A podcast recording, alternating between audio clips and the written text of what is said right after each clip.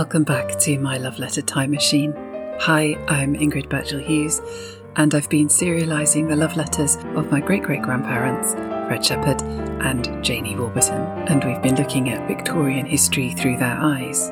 And today, I have a bonus episode for you where I answer your questions, we take a little look at my granddad's memoirs, and we discuss the future of the podcast.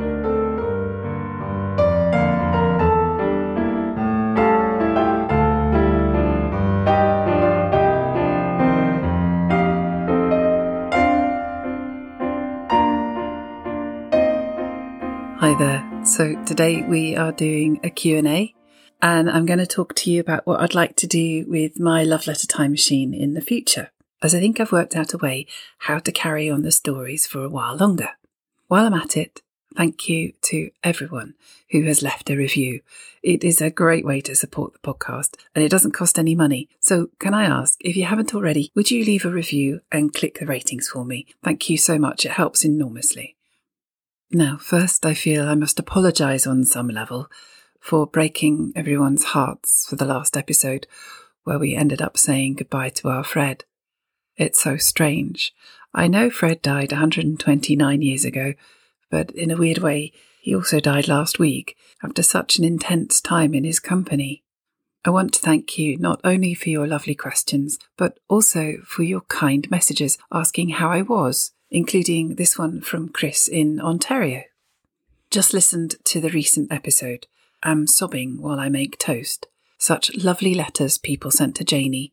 None of those what to save to a bereaved person lessons required, and I am in awe of how she went on without her love, with six small children as well. You did a wonderful job, despite what was surely so painful and sad. Made me think of my own spousal loss everyone who has lost a beloved, including you and all the people you've come to know and love through these letters. You're right that Fred was a bright spark, like my spouse. Aren't we so lucky to have known and loved them? And the rest of us are so lucky to have shared Fred and Janie's love story through your amazing talent and hard work. Thank you so much, Chris. I really appreciated getting that message. It's been something of a roller coaster this season, and I was unprepared for it. I also got this message from Lee, it's been emotional recently, with the low point being the passing of Fred. My question is, how are you? You have lived and breathed it, and these remarkable individuals are your past relatives. How have you been these last couple of weeks, and have you been able to reflect on your own journey? Thank you, Lee. I'm okay. I did have a couple of rough days, to be honest, during the recording process of the last episode, but I've bounced back a bit. I knew we were always headed here. I always knew that poor Janie and Fred only had 12 years of married life together, but to see them realizing their dream of bettering their lives after relatively poor beginnings, only to have that all fall over and in such a horrible, painful way, well, that coming after reading all their hopeful letters week in, week out, was just so sad. When I think when I started this journey, I was unprepared that it was going to take bits of my very soul with it. Don't get me wrong, I'm not resentful of that, but it's been more a labour of love than I was expecting. But then I think all the best journeys are like that, aren't they?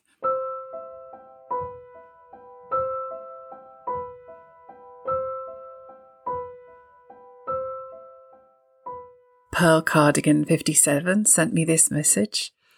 I'm thinking about those photos you posted on Instagram and how different they'd seem without the letters. How rare is it that you have been able to get to know your ancestors in this way? I am struck most by their sense of community and family and for improving themselves. From Fred's New Year's resolutions and church going to their constant discussions of how to be better and how to give back to their friends and neighbours and family. There's no silly gossip or discussion of TV shows or celebrity or royalty. It's all about themselves and their circle. The world hadn't gone global yet, no cars, cinemas, it was all just lovely. Thank you so much for sharing. I can see that this really touched you. Thank you so much for this comment. For those of you not following on Instagram, which is my love letter time machine, or one word by the way, I've been putting up some pictures of Janie and Fred's family, and this last week a couple of pictures of Janie and Fred out with their friends. I started writing this podcast perhaps four months after the last lockdown was over, and I was really struck by how much community interaction everybody had with each other in their letters. I felt my first true envy when Fred wrote in his diary of the New Year's Eve of Tuesday, December the 31st, 1878. Went to the children's tea at Attercliffe. Afterwards, there was a magic lantern. After that, Betsy Panton and myself, Will Mies, and Miss Hopkinson went on the top of our church steeple. Splendid view, could see all around. Coming down, we had days and moments, and now the day is over in the bell chamber. Enjoyed ourselves immensely. Fred's New Year's Eve sounds rather lovely, rounding it off with a bit of a sing with his friends. I mean, when was the last time you got to have a spontaneous sing with friends? It's a rare occurrence outside singing groups and choirs, perhaps at a barbecue if someone's brought their guitar. But that's not to say that Fred and Janie and their friends didn't also have their own media. While they obviously didn't have TV shows, they certainly had books and theatre and opera, music hall and concerts, and as mentioned before, even magic lantern shows. They swapped books with their friends and followed serial stories in the newspaper supplements. Imagine being able to read the Sherlock Holmes stories for the very first time. Arthur Conan Doyle first published A Study in Scarlet in magazines in 1887 and his Scandal in Bohemia was serialised in 1891. I know I can't ever know, but I reckon our Janie would have bloody loved those.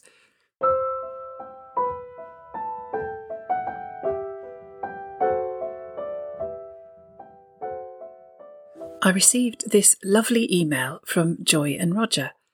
It's amazing the amount of historical content in the podcast. It must have taken ages. It's also local and relevant to the area. It brings it alive, like the first electricity lighting up a football match and vinegar valentines.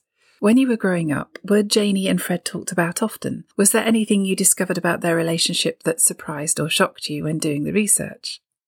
Well, firstly, thank you for your email, and I'm glad my little bits of history helped bring Janie and Fred's lives alive for you. The letters were always in the background, and they did come up in conversation periodically. We knew the letters were a real treasure. Apart from the incredible circumstances of Emma's divorce, I think the most surprising thing for me was that Fred monitored Jane's periods in his diary so diligently. I know these two were frank about their physical relationship, but I guess I assumed that Victorian women wouldn't talk about their periods to their menfolk. And here you have a man who is in many ways showing more interest and genuine concern for Janie's well being regarding her periods than many male partners do today. I know some of it is him checking in with Janie on his visits back to Sheffield to see if they might be in with a chance of a private moment or to work out if she might be pregnant. But Fred clearly hates the idea of Janie being pain and states on several occasions that he's going to get her medical care when they start living together. This was all coming from a place of consideration. Joy and Roger also asked, Do you have any other artifacts from then, personal belongings and such? Have you visited their burial sites or the buildings mentioned in the podcast where they lived, etc.? We don't have any clothes or household objects that we know about. I have a suspicion that the battered bone handled dinner knives my granddad still had when we were visiting him in Sheffield could well have been from the set that Fred Johnson bought Janie and Fred as a wedding present. However, we lost track of those when he went into sheltered housing. As well as the letters, Fred's diary and Janie's paperwork, the only significant object is Janie's family Bible, which was given to her from her fellow Sunday school teachers and is now in the possession of my nephew, Fred and Janie's three times great grandson. I would love to visit their graves. I was going to go this summer just gone, but our family bereavement put that on hold. I hope to reattempt it in the spring I've visited Fred's family home in Darnall and the Cross Keys. A lot of the houses that they lived in in Middlesbrough have been demolished, but the one they lived in on Redcar High Street still exists, and I'd like to see that and walk along the esplanade by the sea, and perhaps try and walk along the sands towards Saltburn, but not get cut off by the tide like Fred almost did. And continuing on this theme, thank you to Helen for these questions. Have you visited the Cross Keys pub and what is it like? How do the current owners feel about the podcast? Have you spoken to them about your family connections with the place? How do you know how to pronounce all the old names, or are you making a best guess? And when is the BBC going to make this into a TV series? Oh, I'd love this to be dramatised so much. Wouldn't that be amazing? The names I try and ask around, but the only one I got no consensus on was how to pronounce John Meay's name, which is spelt M E A Y S. So I was just having a guess. I suspect we'll probably never know how he pronounced it himself. As I mentioned, I have visited the Cross Keys in Handsworth a couple of times, the last in 2017, before it was taken over by the new proprietors. I have a few shots of the interior from then, a lot of dark wood panelling, but I didn't get to go upstairs into the family part. It's now called the Chantry Inn, in recognition that the building used to be the chantry for the church back in the 13th century. It's been beautifully refurbished. The current landlady and landlord have worked on it really hard to make it all lovely. And get this, their surname is Warburton. It's plausible that they could be distant relations, but we've not tried to find out. I'm totally made up that Warburtons are running the pub again. I have been in touch with them. They know about the podcast, and they are kind enough to occasionally share my pictures on Instagram. And if you're ever in Handsworth, you should totally go and have a meal or a drink there. Carrying on with the history research theme, Manda asked, I wanted to ask about that additional layer of exploring everything else that was going on at the same time. It means that I begin to connect with my own family and my granddad, who was an engineer, and I begin to connect with railway history, for example, and everything then becomes more real, which has been facilitated by your podcast. My question really is could you talk a bit about how you approach that and that being distinct from your family history? Hi, Amanda. Thank you so much. I'm really touched to know that my noodling around in history has been opening up your connections to your own family. That's rather lovely. My approach has been to try and dig out as much local colour as I can find, but it usually starts with a throwaway comment with a detail I don't understand such as discovering that Aunt Staniforth hosted the inquest in the Wellington Inn, and then finding out that it used to be a fairly common thing to do that before the advent of official coroners. Or finding out that Fred's office was connected to the telephone system. I was completely surprised to realise that the telephone had been adopted so quickly in the UK after its invention. The hardest part is to know what to leave out, really, rather than what to include. But what I've done up to now is to be really strict with myself does this information further Janie and Fred's story? Does this help build a clearer picture of their day to day world, or is it going off in a tangent? I could have included many more news stories of the time that I found interesting, but I've had to be really focused and only mentioned the ones that would have affected them somehow, like the murder of Lord Cavendish in Dublin or the eruption of Krakatoa. These are events that would have been akin to my great great grandparents' 9 11 in a way. By the way, Manda, when Janie and Fred's son Arthur grew up, he worked on the railways. So you'll be pleased to know there will be more railway history on the way in future.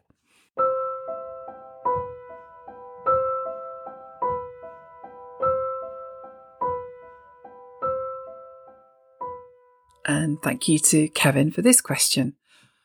I was wondering about class and where Fred and Janie fit in, we know Janie was a publican's daughter, which I think raises her a few levels up within the working class, but what did that mean for her opportunities? What did Fred's father do? Was Fred considered a few steps up from those that worked in physical jobs in the steelworks? I suppose we have nothing on where Fred's loyalties lay in relation to the strikes. Mm, Kevin, well, as far as the strikes were concerned, well, our Fred was a fair minded chap. He was very attached to Arthur Cooper the boss of the Northeastern Steel Company. Fred was Cooper's prodigy, really, and his whole fortune and life had turned around because of him.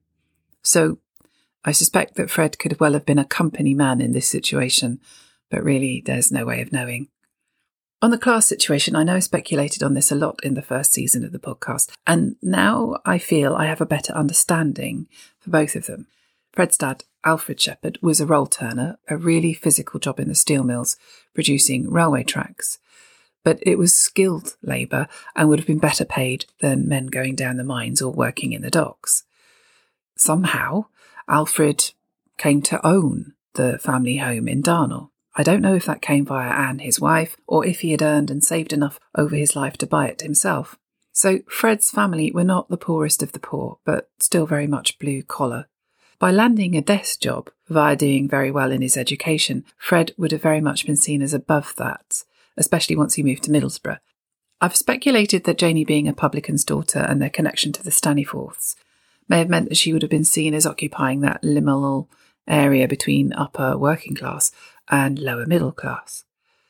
By the time the pair of them had moved to Redcar, they would certainly have been perceived as middle class. It's very sad that had Fred lived, his boys would have been sent for better education and may have been able to achieve even more for themselves and the family.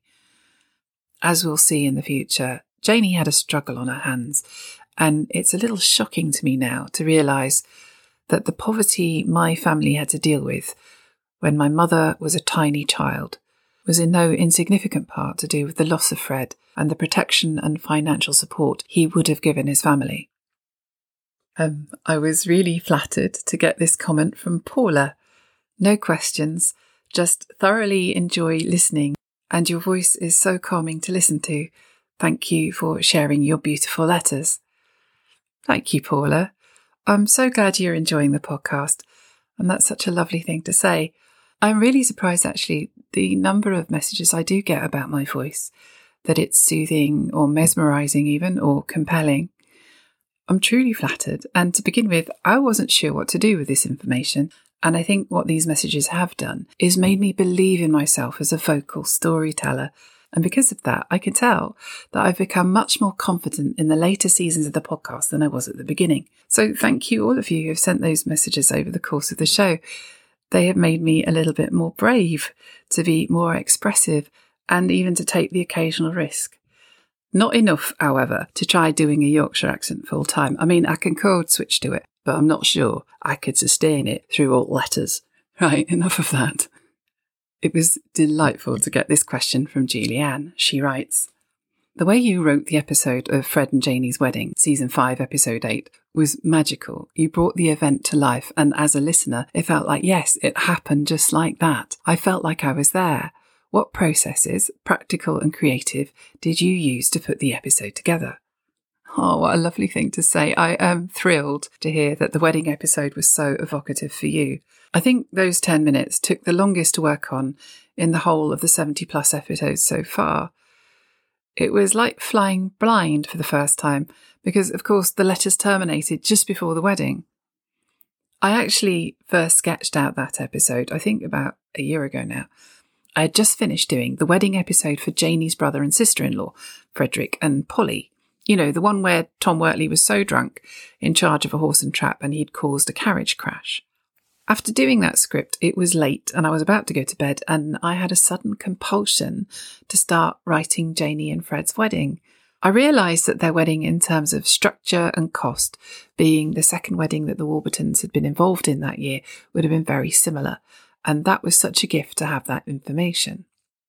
I think I structured and wrote 80% of that episode into the hours of the early morning. It just kind of unfolded so easily, and I was genuinely moved by the end of it.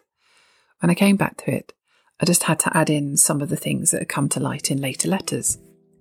Doing the wedding without their voices was so hard, but it was nice to do a call back to Janie describing her brother's wedding and to bring in a bit of John Millet's letter again to represent his best man's speech. I was a little unsure about including the vows from the Book of Common Prayer, but we know those are words they would have spoken, so I gave it a go and then I kept it in when I was editing it, with the exception of deliberately paying for a license to have a church organ version of the wedding march, I drew on all the music I had used before that we have been used to hearing at different points during Janie and Fred's story to try and keep the familiar feel of it carrying them through. There's one particular track that I only ever use for when Janie or Fred are talking about their feelings for each other. You can hear it playing in the background now and I knew I had to save it for the very last part of their wedding day. I also knew we had to finish with the moon shining splendidly and it being just one of their nights, given that this has been a phrase the pair of them have repeated so, so many times in their letters. We can't really know if it was cloudy in Middlesbrough when they got to their lodgings, but frustratingly, according to moon phase calendars, on October the 12th, 1882, it turns out it was actually a new moon, so the moonlight will have to exist in our imaginations. If this ever gets made into a drama, I'm keeping it in.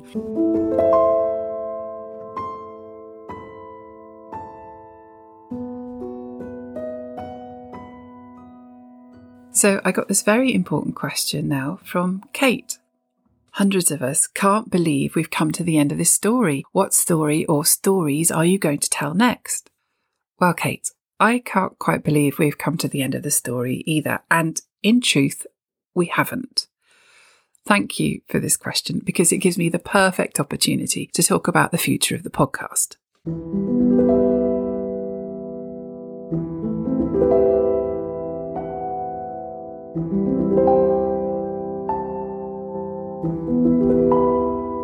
I've mentioned before that my granddad, Owen, wrote his memoirs. Actually, harking back to an earlier question about the letters, I wonder if, because they existed, they in part inspired Owen to leave behind a record of his life. He's left behind the details of his life from 1919 to the 2000s. He died when he was 98, and I knew him for most of my life. He grew up in Sheffield during the Depression, and he was a nurse in the Royal Navy during the Second World War. I've listened to many of his war stories, many times, firsthand, and they do not disappoint. Owen married the girl next door. Her name was Mary, and she was Janie and Fred's granddaughter. So, I want to read you a couple of extracts from his memoirs to give you a feel. But you need to imagine that I'm a man speaking with a distinct Sheffield accent. No, I'm not doing the accent. Where's Sean Bean when you need him? Right, this first one, Owen would have been about eight years old. 1927. My childhood sledge. Pitsmoor nestles on the side of Clydebank, one of the seven hills of Sheffield, and Marshall Street, where we lived with my grandparents, presented a fairly steep slope which was ideal for sledging when it was covered by winter snows. Few kids in Pitsmoor slums enjoyed the luxury of a proper or manufactured sledge. Most of them were homemade, including mine. My sledge was a very large Yorkshire pudding tin, in which I could sit comfortably with my feet hunched up to my bottom. The tin, once burnished by the ice, made a swift, efficient square boat, but was unfortunately very difficult to steer. The upper 80 yards or so of the hill was extra steep, and the sledges sped at an alarming rate, but most of the kids managed to steer off to the right into Grove Street and gracefully slow down. My skimming dish rarely responded to my frantic efforts to turn off, and I would continue at an ever increasing speed on down the hill, more often than not, facing the wrong way round, entirely out of control, and the only hope of avoiding a crash was to fling myself off and hope that I wouldn't hit a lamp post. After many such hair raising rides, I would happily return home, hand back the somewhat battered tin with my grateful thanks, whereupon my Aunt Marion would endeavour to restore it to its original shape with a hammer, to once again continue its intended role as a Yorkshire pudding tin. I've always loved this story of my granddad's, and I think he's got a lovely way with words. I have many fond memories of crying laughing when he got going. Trying to do his voice justice is something of a challenge. For our purposes with this podcast, it's the next passage that links everything together. 1930. In the August of 1930, my family moved after an 11 year wait on the council housing list from the slum district of Pitsmoor to a newly built council estate at Wisewood at the lower end of the very beautiful Loxley Valley on the west side of Sheffield. It was the reputed domain of that illustrious character, Robin Hood, Earl of Loxley. That supposed fact fired my boyish dreams of anticipated adventure and added a touch of magic to the event. The estate was built on fallow fields, and most of the houses were semi detached, spaciously spread, and each with a plot of fertile land for a garden. My father was a keen gardener and had kept a well stocked allotment of vegetables and flowers in Pitsmoor. He quickly and energetically set about the task of tilling and planting, and soon our garden was a delight to behold, and from then on kept trim and colourful, supplying us with beautiful flowers and fresh vegetables. It was like moving to another planet. Gone the smoky grime of the asphalted backyards, the air was pure because the prevailing winds were from the west, straight from the wild Bradfield moors, unsullied and often carrying the scent of hay. Now I was to live in the countryside, in a green valley, with a view of distant hills and a whole new world to explore. This was one of the major changes in my life. I was now 11 years old, and my sister Violet was six. Within a week of moving in, a large family moved into the empty house next door, which again opened up another new chapter of my life. One member of that family was destined to share 37 years with me, 24 of them as my wife.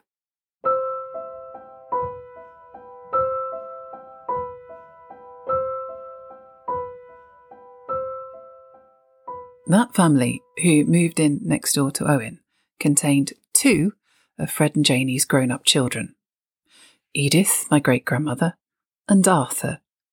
The head of the household was David Holden, who had married Edith and with her started a family, and Arthur lived with them too his whole life, Uncle Arthur, or Lunk for short.